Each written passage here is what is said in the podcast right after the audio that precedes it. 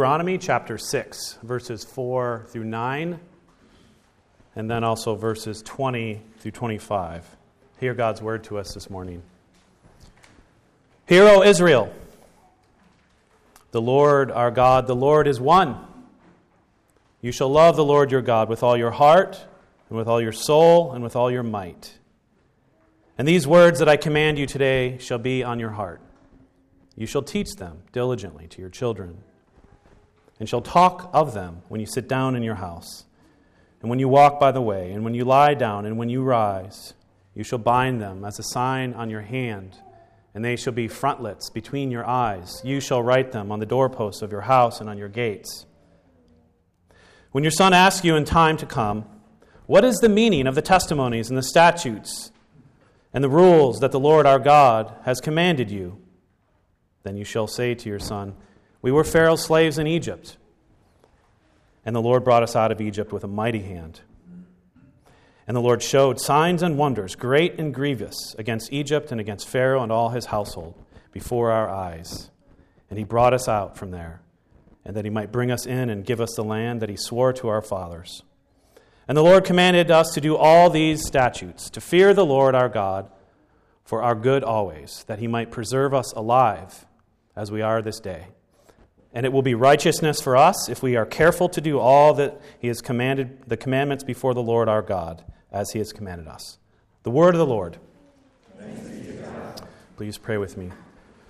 Oh God, may you meet us in your word this morning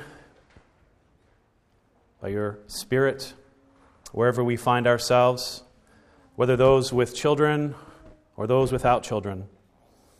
Help us to get a picture, Lord, of what it means to grow in faith for all of us to grow in faith and help us to know, Lord, that you are the God who always is moving towards us and not away from us, wherever we find ourselves. And so meet us this morning in the power of your word. In the name of Jesus, we pray. Amen. Well, if you're visiting this morning, um, perhaps you are wondering um, what the sermon series is that we'll be talking about in a Q&A next um, next week after the service. It's a series on sexuality, human sexuality, which we've uh, been in since September. Um, some might say it's a little over the top to preach on sexuality for nine months, but I feel like I'm just scratching the surface. And this morning we reflect on something that is quite fundamental to human sexuality true sexuality. God's very first address to human beings after He created them was this Be fruitful and multiply and fill the earth. And since the beginning of time, universally, men and women have fundamentally expressed sexuality through having children, conceiving, bearing children. But we all know that um, simply having children is just the beginning of a lifelong journey. And it's true with our sexuality as well, is that it's not as if it's just our sexuality that gets us children and then it turns into something else, but actually it's the raising of children that is fundamental to that aspect of our human nature that, that um, is driven towards fruitfulness and bounty. And so this morning, what I want to reflect on is what does it mean to obey that command in chapter 6, verse 7, where it says, to teach diligently to our children the commands of God. And I might phrase it this way What does it mean to raise kingdom children. What does it mean to raise children as Christians in the light of this reality of this inbreaking of God's kingdom in the world? And this text, probably of all texts in the Bible, is one of the most helpful and fruitful for answering this question of how we do that. And that's really what I want to address this morning is how do we do this? What does this look like? And so there's, there's three things that this, that this, uh, this text teaches us about um, forming and raising children as Christians. And so let me give you those three things, and we'll circle back to them. One that, that all children, and this is true for all of us, friends. It's not just, it's not just true for children, it's, it's actually true for just becoming a Christian and growing deep in your faith. One that we need to give our children a grand central story. Two, we need to give them, we need reinforcing ritual. And then, three, they need models of devotion. So there's a grand central story, reinforcing ritual, and models of devotion. Now, it's important, I think, to put this chapter in context of Deuteronomy. The book of Deuteronomy means the second, the second law or the second giving of the law. The people, of e- the people of Israel have been led out of Egypt, out of the land of bondage and slavery, into the wilderness, and they were disobedient. And so they wandered in the wilderness for 40 years. And now they're on the cusp of going into the promised land. The first generation is dying off, and the children of those who left Egypt are now adults. And Moses is addressing them, and he's instructing them, giving them the law again, and saying, This is your obligation. And one of the main themes through the book of Deuteronomy is children. It's actually formation of children runs throughout the whole book. And it's fundamental to uh, going into the land and possessing it is teaching our children. And you see that in this text right here. And chapter 6 is very important. It really is a, a pivot point in the whole book. Chapter 5, Moses repeats again the Ten Commandments. And then chapter 6, we get the great commandment, right? Love the Lord your God. Love the Lord your God. Hear, O Israel, chapter, uh, verse 4. Hear, O Israel, the Lord our God, the Lord is one. You shall love the Lord your God with all your heart, and with all your soul, and with all your might. And these words that I command you today shall be on your heart, and you shall teach them diligently to your children. In the Jewish tradition, this is called the Shema, which means hear. And it, as Jesus says in the New Testament, says, is the greatest commandment. This is, in a sense, the commandment that is a summary of all the commandments together. And that as parents, our fundamental obligation in life for teaching our children is to love God. Love of God. That is the first and primary truth about what it means to be created in the image of God. We were created for God, we are created to love God. And as parents, our first obligation in raising our children is to teach them that fundamental truth upon which all the law hangs together. But what's very important is, is that the great commandment, the greatest commandment, is framed by a grand central story. And I want you to look at verse 20 of our text. So, when your son or your daughter asks you in time to come, What is the meaning of these testimonies and statutes and rules that the Lord your God, our God commanded you? Then you shall say this, right? We were in Pharaoh, we were, we were Pharaoh's slaves in Egypt, and the Lord brought us out of Egypt with a mighty hand. And the Lord showed signs and wonders and great and grievous against Egypt and against Pharaoh and all his household and before our eyes. And he brought us out from there that he might bring us in and give us the land that he swore to our forefathers. See, when our children ask us that question that they always ask us when we tell them to do something why? Why? Why do I have to do that? And the answer is the story. When the, our children ask us, why do we do this as believers? Why should I love God? Or why should I go to church? Your response should be instruction in the story. It should not be, as we often do as parents, because I said so or because God said so. That's often how we grow up in church, right? Sometimes we grow up in churches where we ask, well, why is it like this? And we just say, well, just God says so, just, you know. And there are times at which you have to just trust what God says. And sometimes, kids, you have to just trust what your parents say. And yet, what you see that I think is so important is that Moses instructs you have to shape them in the story. You have to instruct them in the story. And what is the story? The story is that we were slaves in Egypt, and the Lord brought us out. And he brought us into the land, the promised land, flowing with milk and honey. That's the story of Exodus. But our story, and baptism is the sign and symbol of that. Our story is that in Jesus Christ, we have life. He died, He rose from again, and our life is in Him. That's the story that we're instructing our children in. And when Moses, even uh, when he gives the ten, uh, records the Ten Commandments again, before the first commandment, it says, God says, I am the Lord your God who brought you out of the land of Egypt, out of the house of slavery. You shall have no other gods before me. So it's so important that the command is always framed by the story. The Ten Commandments are, say, are framed. What we ought to do, our obligation as human beings to love God, to have no other God before us, is framed first by what God has done for us. He's led us out of Egypt. Now, most of you, especially those of you with children, now know how important stories are and how formative stories are, right? Our evenings, at least an hour, hour and a half, are spent reading stories to our children. And when they get to that reading age, they just consume stories. They just, kids love stories. They, they eat stories like food. Because stories are just, that's how they learn to orient themselves in the world. It's how they learn to make sense of the world, how they learn to make sense of good and wrong, what to do. Stories play a fundamental role, not just in the lives of children and shaping them, but really all of us. And I, I just want to reflect a few moments like, how do stories form us? And it's so important for us to get this understanding in our minds as Christians, shaping our children. Because whatever, stories have authoritative grip on our lives. Stories become authoritative for us because stories capture the imagination, right?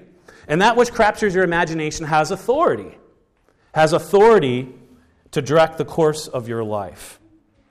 And I think it's important for us as parents, we always have to be asking this question Are our children not just learning the sort of commands of God, their obligations to love God, but are they learning the story? And is the story imaginatively told? Is the story being told in such a way that it captures their hearts?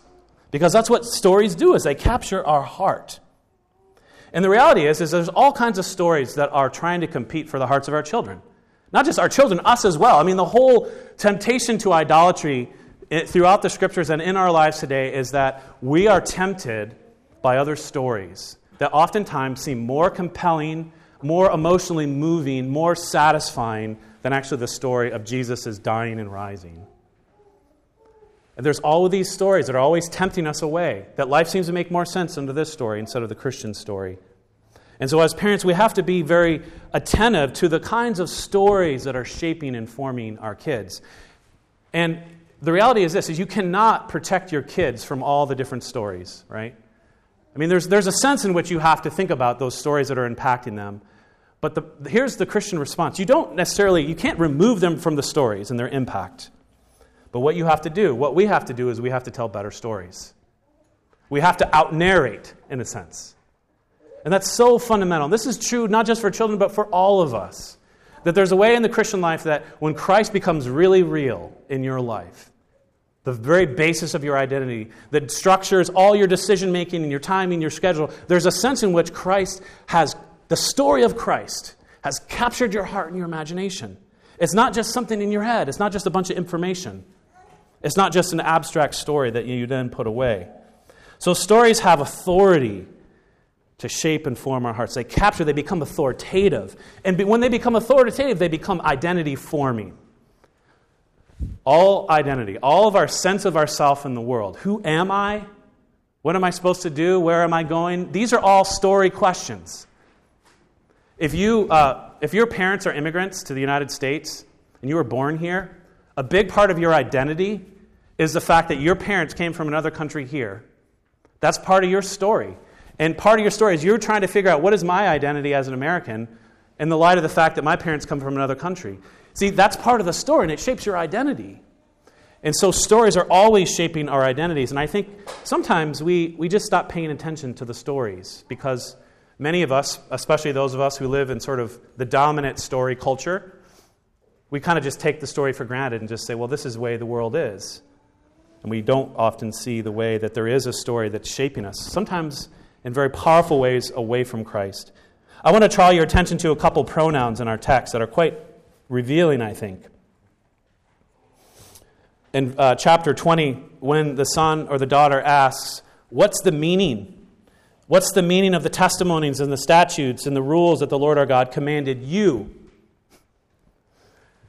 Commanded you, not us. It's interesting, right? That the, the question of the child is often I don't quite understand and identify with this yet as my own. And the response of the, of the, the father or the mother is that we, we were Pharaoh's slaves in Egypt.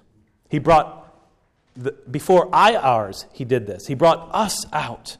See, friends, part of raising our children as Christians is helping them understand that, that our story is their story. they participate in our story. It's not just something out there, it's something that they own themselves, that they are beneficiaries of.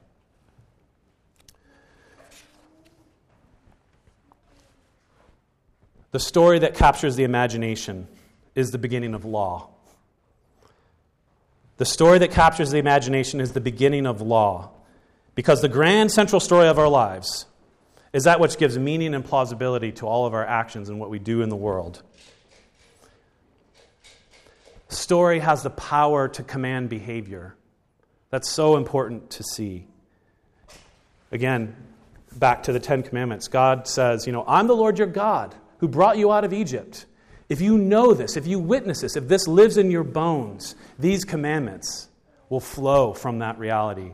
And that's the thing, is that story has the power to command behavior. We always act. We, we always imagine ourselves as actors in a drama, and we're playing out a script.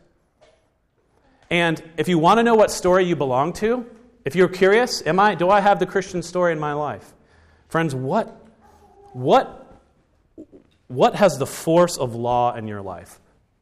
What has the force of law? What is, what is the reality of your life that has the power of law such that you will not disobey it? You want to obey it. Friend, that's the story of your life, right? Stories guide our lives, and these are the stories that we bring our children up in, whether we realize it or whether we like it or not. But the most important thing about this story, friends, is not simply it's the gospel story. That's the story we're bringing our kids into. Just as the rite of circumcision was a rite of initiation of children into the covenant, that the promises were for them, baptism in the same way as us saying, You belong. You belong to the story. This story is your story. God's grace is your grace. His forgiveness is your forgiveness. And friends, it is our responsibility to teach our kids not just that they ought to love God, but that God loves them right? That's so important. Yes, we have to teach our children to love God, but to framing that love is that God loves them. They are beloved child. Just, just as when Jesus was baptized, the heavens open and the Spirit descends in the dove, and the Father says from heaven, This is my Son, in whom I am well pleased. And our children need to hear recited, repeated over and over and over again. Not just are you my son, you're God's son, you're God's daughter, in whom he is well pleased. That is something as parents we have to drum and teach and beat into the heads of our children and ourselves, right? Okay, so we have to give our children a grand central story, a compelling story, an imaginative story that captures their heart and their imagination. And one of the ways we have to do this is not simply narrating and telling this in a Sunday school setting or from the pulpit, but we do it through ritual, through reinforcing ritual. Now, I want to draw your attention back to our text in verse 6. And these words that I command you today shall be on your heart. You shall teach them diligently to your children, and you shall talk of, of them when you sit in the house, and when you walk by the way, and when you lie down, and when you rise. You shall bind them as a sign on your hand and they shall be frontlets between your eyes, and you shall write them on the doorposts of your gates.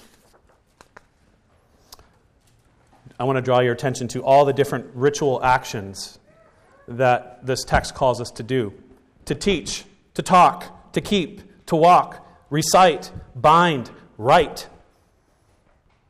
It's not simply good intentions that forms and shapes a story in us. It's this ritual action, it's this liturgy of life. It's a pattern of living where our lives are structured in terms of our schedules and time morning, evening, noon. It's, it's ordered in terms of our whole life. It's the art on our, on, our, on our walls and on our doorposts. Everywhere you turn, you're encountering this story, this reality, the love of God, God's love for me and my love for God, it has to permeate the pores of our life. And this is what we mean by liturgy. I often use this word around here is that there's a liturgy. A liturgy is a pattern of living. We all have liturgies, even if you don't recognize it. There's some pattern, some ritual pattern that, to your life. And what training our children requires a sort of intentionality about that. Um, Michael Lindsay, who is a sociologist now, um, he's the president of Gordon College. He wrote a book a couple of years ago called View from the Top. And in this book, he spent 10 years interviewing all uh, what he calls platinum leaders, presidents, former presidents, CEOs, um, business leaders, movers and shakers, basically, um, of the world. And he compiles all of this in depth data and research um, on all these various um, leaders, trying to get a sense of what were those things that formed them, that, that kind of made them great leaders. And on his treatment of education, especially primary education, early education, he comes to this uh, somewhat surprising conclusion um, or counterintuitive conclusion about the importance of where uh, pre college or maybe even undergrad, how important it is. And, and, the conclusion is that actually the prestige of the college that you attend um, was, was kind of marginal. Actually, what he said was most important about forming these great leaders is what he called the hidden curriculum. And the hidden curriculum is actually not so much uh, you know, the prestige or, or how, how rigorous uh, the academic load was, but what was, what was the hidden, the, that, that culture, the, the, the, um, the culture and values of the institution, the atmosphere, if you will, that created a kind of um, formative power such that when, when kids left those schools, what they left was with the hidden curriculum, that, that, the thing that seeped in all the pores. That's precisely what, what, what Moses is saying, is that the hidden curriculum of your homes needs to be the love of God. It needs to permeate all the pores. It needs to be that thing that, yes, you talk about it explicitly, but people, they come away and they think the love of God is what saturates and influences the culture of this home. And you can't do this without ritual. You can't do this without a kind of liturgy and, and intentionality and pattern in life. And I think as Americans, especially American Protestants that are influenced by um, evangelical, evangelicalism, we're, we're, we're kind of spiritual, not religious culture where we tend to think about questions of religion and spirituality as interior. That, that, that's the interior me. And, and it, it needs to, for it to be authentic, it has to come from within me. And, and if I were to speak in the voice of another, like in a liturgy or a, a pre written prayer, that's somehow not authentic or not real. And so there, there's different ways in which we tend to resist this idea of, of, of, of, of ritual instruction around spiritual things. But the reality is, is that when you look at the scriptures, both in the Old Testament and the New, there's always a sense that you need to have structures and ritual that form and shape you spiritually. Again, you talk, you keep, you walk, you recite, you fix, you bind, you write, you break bread together, you baptize children, you show up for church, you do morning prayer, you confess your sins. See, these are those things that form and shape the hidden curriculums of our life. The, um, this, this verse, um, you shall bind them, this is verse 8, you shall bind them, that is the commands, on your hand, and they shall be like frontlets between your eyes. In Orthodox Jewish communities, even today, you, you'll sometimes go and you'll see Jewish men walking around with these little boxes uh, with leather straps around their foreheads or on their hands. And it's, it's really a, a kind of a literal take on this text. Um, and we might sort of, you know, kind of look at that as Protestants and evangelical Christians and say, well, you know, oh, they're very legalistic, they don't get it. But there's a deeper truth to this idea is that there's a something about to internally appropriate a truth and a story. It needs to have an external symbolic reality and ritual in our life. And there's a way that, that things come from the outside in. It's not just you sort of just kind of feel it one day and think, oh, the story is there. There's a way you have to intentionally form and shape. The reality is, is that if you look at your greatest loves in life, if you want to find the most ritual in your life, look at the things you love the most. The things you love the most I, there's going to be ritual. There's going to be regularity and repeated action around those things. Why? Because you need to enshrine it and protect it. And it's no different with the love of God. Without ritual in life, and I'm not, and again, you know, there's a way that you can do ritual that is sort of empty and meaningless, and I'll talk about that in a minute. But, friends, a life without ritual spiritually is a chaotic spiritual life.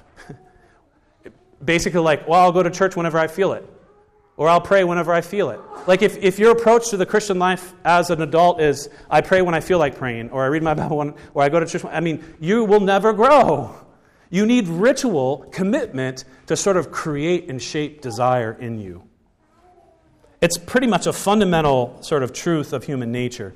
And I think this plays it out um, as to give you an example of this about teaching kids gratitude. Most of us as parents are very intentional about telling our kids, okay, what do you say when you give them something? Thank you, right? When we do not come into this world grateful creatures. We do not. We come into this world with a sense of entitlement that it's mine. And one of the biggest, especially when kids are before the ages of seven and eight, one of the biggest struggles as a parent is to teach them to be grateful for what they have and that the world does not owe them. It's part of the fall that we think that world owes us. And so we give them the language. Thank you. In our, in our household, uh, we have this grace and gratitude journal where we try to share um, over dinner, like, what are the things you're thankful for? And, and the reality is this is that the more thankful you are, the more you, you say, I'm thankful for this, like verbalize it, even though you're not feeling it, the more thankful you become. Because the reality is that the more you ritualize that, the more you say, I'm just going to be thankful. I don't feel like I don't feel thankful, but I am thankful for this. Over time you become more thankful. Because, and you shape your desires. Friends, our kids need liturgy. They need ritual. Most parents know this, right? You go on vacation and your schedule's out of whack and your kids are a mess for a couple days. Why? Their sleep schedules are off. They're not going to the same place. They need regular schedules. We know this for feeding and for sleeping and for school. And this is structure and stability, and it provides order to their lives. They count on it. The people who love liturgy around, most around this church are children. Why?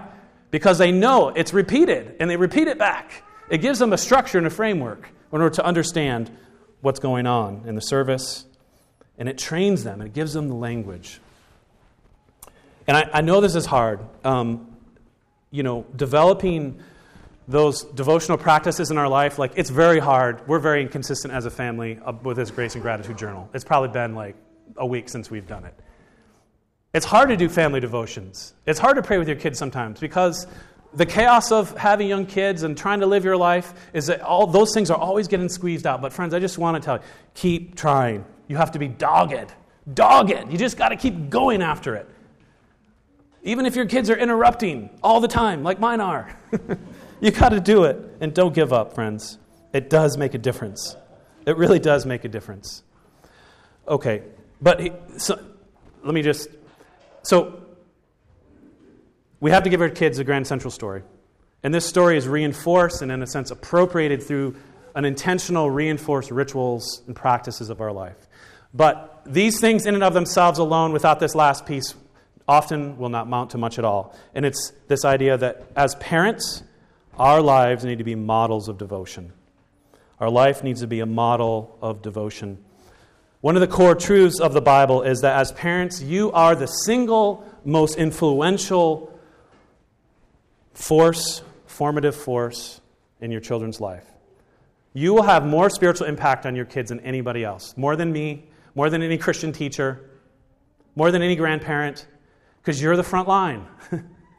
and that's not to say that God doesn't bring others in to help and often sometimes redirect when you don't get it right. but nevertheless, you have an awesome responsibility, and your children take so much from you. And it's, that's a scary thing to think about. And one of the important truths of this is that you cannot outsource the spiritual formation of your children. Uh, in the Christian Reformed Church, we believe a lot in Christian education. And oftentimes, though, I find, in my experience, is that sometimes parents see send their kids to a Christian school as sort of getting them out of having to form their kids themselves. Christian school is great. Sunday school is great. Catechesis here in church is great. You need all that. You need all the help you can get. But don't think you can outsource. You cannot do it. You can't outsource the spiritual formation of your children because your children live with you. They live in the, in the, the atmosphere, the hidden curriculum of your household, which is informed by all kinds of values and moral choices that are often unspoken but are part of the water they breathe or the water they drink and the air they breathe. And so our love for God, right? And this is the point. It's so important that the formation of our children flow from our own spiritual formation, our own responsibility as parents to live the faith out, to love God on our own. In my experience, that one of the most difficult things for kids growing up in faith and making the faith their own is when there's this dissonance at home. And some of you grew up in homes like this where the story was everywhere. There was all kinds of rituals. We went to church on Wednesday, on Sunday, on Sunday evening. We didn't watch sports. You know, on Sundays we did these things. I was always hearing the story, but oftentimes there's a disconnect. And the disconnect is the fact that the parent's own devotion is wanting and lacking. That you look at the parents and it's like, I don't really see how you're transformed by this story. I don't see a wholehearted participation in this story on your own. And that, that dissonance, children, you know, are rigorous lawyers when it comes to any kind of uh, dis, you know, um, disparity of fairness or inconsistency in how we parent or expectations. They just, they, they're on it like white on rice, right? And so it's so important, friends. The greatest gift that you can offer your children is your own love for God. That is the single greatest thing you can offer your ch- kids in their spiritual formation and nurture is the lived faith example of your own life. Your own love for God is the greatest gift that you can offer them. Hear, O Israel, the Lord our God is one. You shall love the Lord your God with all your heart, with all your soul, and with all your strength. The love of God is that singular love, that sovereign love that trumps all loves. All of our loves bow to this love. I don't need to tell you guys to love your children. I know you love your children. What I have to tell you is you need to love God more than your children. And if you love God more than your children, you will actually then love your children more. I know it seems like a paradox, but the love of God is not a love that's in competition with other loves. The love of God, when it is the priority and the center of your life, is a love that purifies, that elevates, and rightly orders all other loves.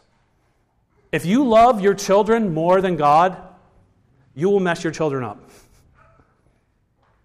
But if you love God more than your children, you will direct them in the right way. See, the love of God, the Lord our God is one, right?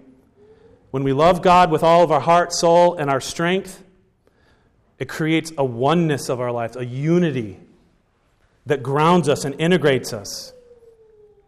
And our children benefit and live in this.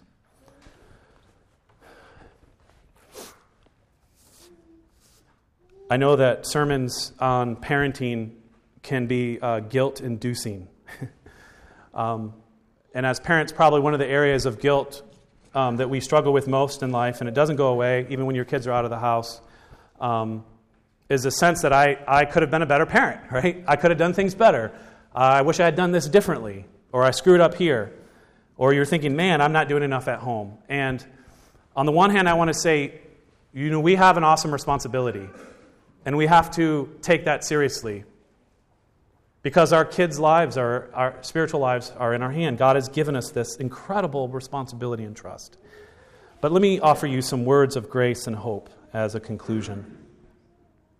First thing is this, and this relates to the first point, the, this last point. You will fail. You have failed as parents. I know this. I have done all the time.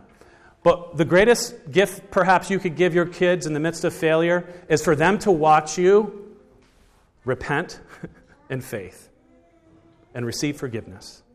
That when you fall down and when you screw up, they see that. They see the dynamics in your life of faith and repentance, forgiveness and reconciliation. Whether it's within the context of your marriage with, with your spouse, or whether it's with them, or whether it's in the world, that they see that dynamic of sin and grace, that, that cycle of sin and grace and repentance just playing out in your life. That is an incredible gift because then they see, you know what? It's the same for me. It's the same for me. So that even in your failure, parents, your life, when you respond and with faith and repentance, can be a sign to your children of God's love. But the second point is, is that you don't have to parent alone. That's the whole point, that's one of the points of baptism. That's one of the reasons why it's not just the parents that are taking vows, but it's the whole community. You're not alone in your parenting. There's this whole community there. Extended brothers and sisters, aunts and uncles, grandparents that are all, in a sense, models of devotion and grace that are wrestling to bear witness to this big story. And you should take advantage of the church. And those of you who are single or those of you who are married without kids, you should feel free and insert yourselves and make the our children your children in a sense. One of the greatest gifts of the church is the fact that, that we're not alone with parents and we ha- we're all on task in a sense, caring for our children. But the final point is this, and it's the truth of baptism. The story of baptism is not the story of the law, how I'm supposed to love God. Jesus is baptized, and then he goes out into the desert to be tempted. The Israelites go through the Exodus, and then they go out into the desert to be tempted. See, our approval as God's children doesn't depend on our performance in the desert, in the midst of temptation. It depends on what God has decisively done for us in Jesus Christ, in his death and in his resurrection. It's God who saves. You don't save your children, God saves your children. And to baptize your child, friend, what you're doing is you're saying, God, here, take this child. He's yours. She's yours. Take it. And you're offering them up to the grace of God. And this isn't just something you do once. And this is where baptism has to be as parents. When your kids are out of the home, you, this font has to be the reference point. I offered my child up to God. He or she is in God's hands. He made promises. Friends, and that's what you hold on to. And that's what you pray around. And that's what should give you comfort. As we've offered our kids up to God. And He's the one who saves, and He is a God of grace. Let's pray. Oh, Holy Father,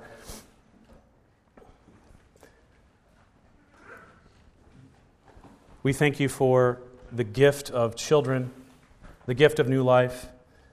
And yet we are we tremble in fear at the awesome responsibility of raising children, image bearers. And we are not adequate. We simply are not adequate. Yet we know that you provide grace and hope and comfort. And so we pray for our children that you watch over them, body and soul, that they would learn the story of God's love and their responsibility in response to that. Encourage our hearts, O Lord, wherever we are as parents here, or those about to be parents, or as grandparents to learn how to orient our, orient our hearts with regard to our children through this baptismal font, which promises grace and strength. We pray in the name of Jesus. Amen.